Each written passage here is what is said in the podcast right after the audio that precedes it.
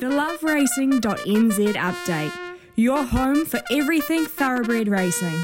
Visit loveracing.nz, racing's biggest fan. 18 from 11, and on the eve of Counties Cup Day, it is a wonderful opportunity to uh, welcome into the show an innovator, a, a, true leader of our thoroughbred industry, is Paul Wilcox, the CEO of Auckland Thoroughbred Racing. Good morning, Paul. Louis, how are you, my man?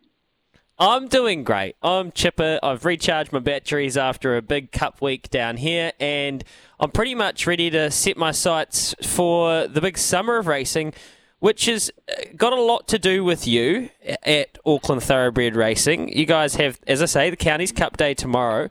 But, mate, January is so close, and the return to racing at Ellerslie feels more real than it ever has when you read comments from Warren Kennedy saying they could run a race meet here tomorrow earlier in the week. You've had jockeys, you've had horses, you've had grass it just is all becoming real. And for anybody wondering what the hell we're going on about, Ellerslie has had a complete track renovation and it's nearly complete, Paul.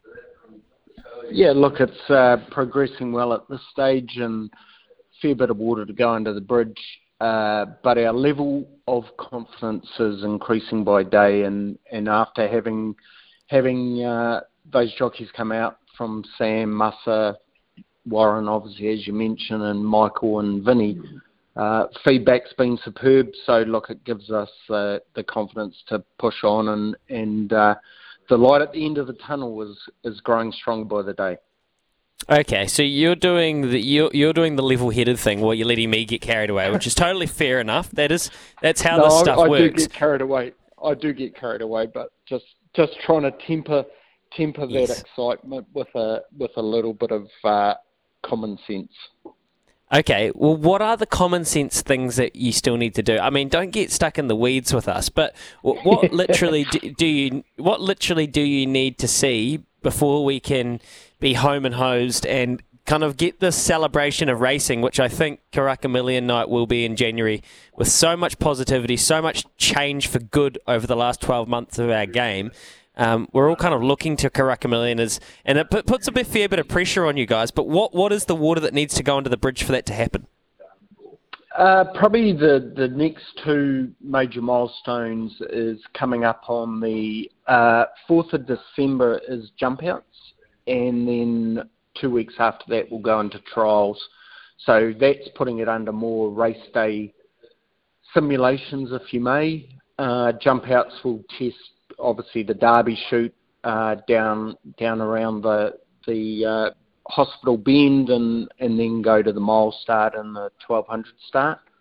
Uh, and then that gets ticked off after the fourth, all going well. We go into trials, which which is very much uh, simulated race. And uh, if we get all those those two things ticked off, then we have that January the 14th meeting prior to the Karaka Millions, uh, which will will uh, obviously, if if it's at Ellerslie, it's going to be a be a huge night, which will which will be good for for industry uh, all around. So those those two things, the jump outs and the trials, are the are the main ones, and um, if they come through, which we have no reason to believe that they won't, if they perform well, then all guns blazing to obviously the 14th and to Karaka Millions. Okay, Paul, we've just spoken to Shane Harmon, who's the CEO of Sky Stadium, and he's outgoing. And Daniel just had a long chat with him about um, the, I guess, the entertainment sector and fan experience, and trying to meet the modern day consumer.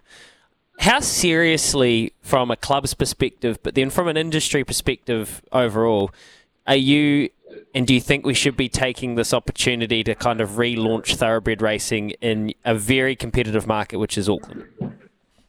Yeah, hundred percent. I think that's something we strive, and and you hopefully saw the other day one of those things to build that engagement, uh, not only for the trainers and the owners, which are critically important, but for our punters as we're bringing in Triple S data. So that's going to give the punters so much more information, accurate information, timely information to to build those engagement levels. And and for us, that's one of the things we're focusing on not only with stakes increases and obviously a new track, but it's building that engagement so so that when people turn up here, they have a good experience, and if they have a good experience, you've got a chance of getting them back again. So that's that's front of mind on everything we do.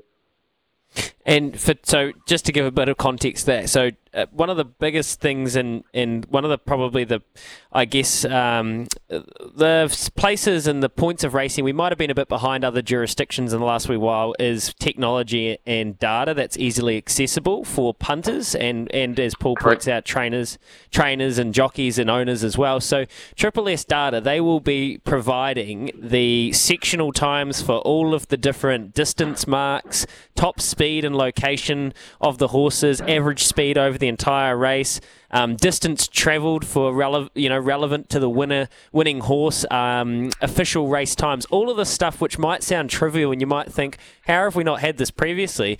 This is something that you've gone out of your way to make sure you've secured. And, and am I right in thinking that this is all accessible from tomorrow's Counties Cup meeting, Paul? Yeah, we've we've you're, you're bang on, Louis, and you and you've you've covered off all the points. But um, look, we've had it we've had it activated since Cox Plate our Cox Plate race day back on the 28th of October, and we've been just ironing out the bugs because, as you can imagine, it's it's quite um, technical. The the information. Funnily enough, the the team Triple E Data they they sit in a bunker in Sydney so all our information goes zoomed up into the sky and over into Sydney, and then zooms back to us, uh, and then then we can provide uh, everyone with that information. So we've been testing it quietly on on uh, Cox Plate Day and then Melbourne Cup Day, and we think we've got it ready now. So we we know we can do the accurate timing of the races, but it's all those other things you mentioned about sectional timing, distances travelled, stride lengths, etc. on those horses. We've got that all lined out, and uh, yeah, we're going live uh, this coming Saturday with all that information, which which will be exciting.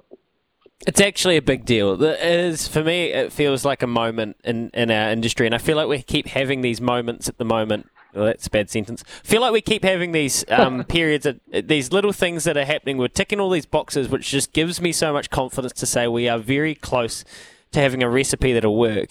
Uh, Peter, before I let you go, you're, you're pretty comfortable being uncomfortable, aren't you? Yeah, here we go. Can I haven't. In the first. I, I, I haven't asked you this off here. Um, I don't know how you'll. Be, I don't know if you, yeah you you answer it. In in your opinion, when Ellerslie is up and running, what is the minimum amount that we should be racing there before we start wasting what the track will be? Because I think there's a case to say that if we're not racing half of the year at Ellerslie, what are we doing? Yeah, look, I mean, those those are the things we've got to work through with NZTR and and make sure that you know we have a vibrant industry in, in New Zealand, and uh, we we for one are, are going to support what NZTR are doing and Entain, and and that's providing that consistent surface. And you can see the other day when we had the horses go around we had 43 mil rain up up uh, into the morning of that Monday of those jump outs, and we were a good three. Uh, beautiful surface. So, look, we're removing one of those variables from uh, one of the bugbears of, of trainers and owners of when you accept a horse for a race day on a Wednesday for a Saturday race, you what sort of track are you going to get? We're going to remove that variable. So, look, we want to support the uh, the whole industry and be able to give that consistent surface for those horses, particularly the really good horses. Uh, and we make no bones about that. Uh, so that people can can win races and say, "Hey, is my horse good enough to get to Ellerslie?" That's when when that rhetoric, when that narrative starts happening around around the country, and we can we can be proud of, you know. And we saw on the weekend how good uh, Canterbury and the good horses there. You know, we want to we want to be able to provide that as well at Ellerslie when we return to racing. I had no idea you were being announced in Christopher Luxon's coalition today. I, I wasn't. I, I, I, was. Paul I was Winnie, not. A, Paul Winnie Wilcox. I was not aware. Uh, no, fair enough, fair point. And and look, I'll I'll just say you, you make it you make the point about the trainers from a punting perspective. There is nothing that'll drive turnover, which will contribute to the industry, like having a reliable, fair track more often than not. And we want to see good horses going around. We don't want to see good horses going around on tracks that aren't suitable to the standard of what we think we can be. And I'm pretty confident with people like you, Paul, we can get there. So appreciate your time. Very exciting. The new data, um, the the new data development is is just magnificent. I really do applaud you for that. Triple S data, fantastic. People can go to ATR's website to see more. And good luck at Counties tomorrow for a Counties Cup day, which is always a fantastic day. Thank you very much, Louis. It's going to be a ripper. We've got some great racing and, and really good quality horses as well, which is which is what it's all about. So looking forward to tomorrow. Beautiful stuff. Paul Wilcox, he's the CEO at Auckland Thoroughbred Racing. Uh, great little discussion there about where the game is going. And Ellerslie, I think you'd be very hard pressed to not imagine a Karaka Million night there at the headquarters of New Zealand Racing. Seven from 11.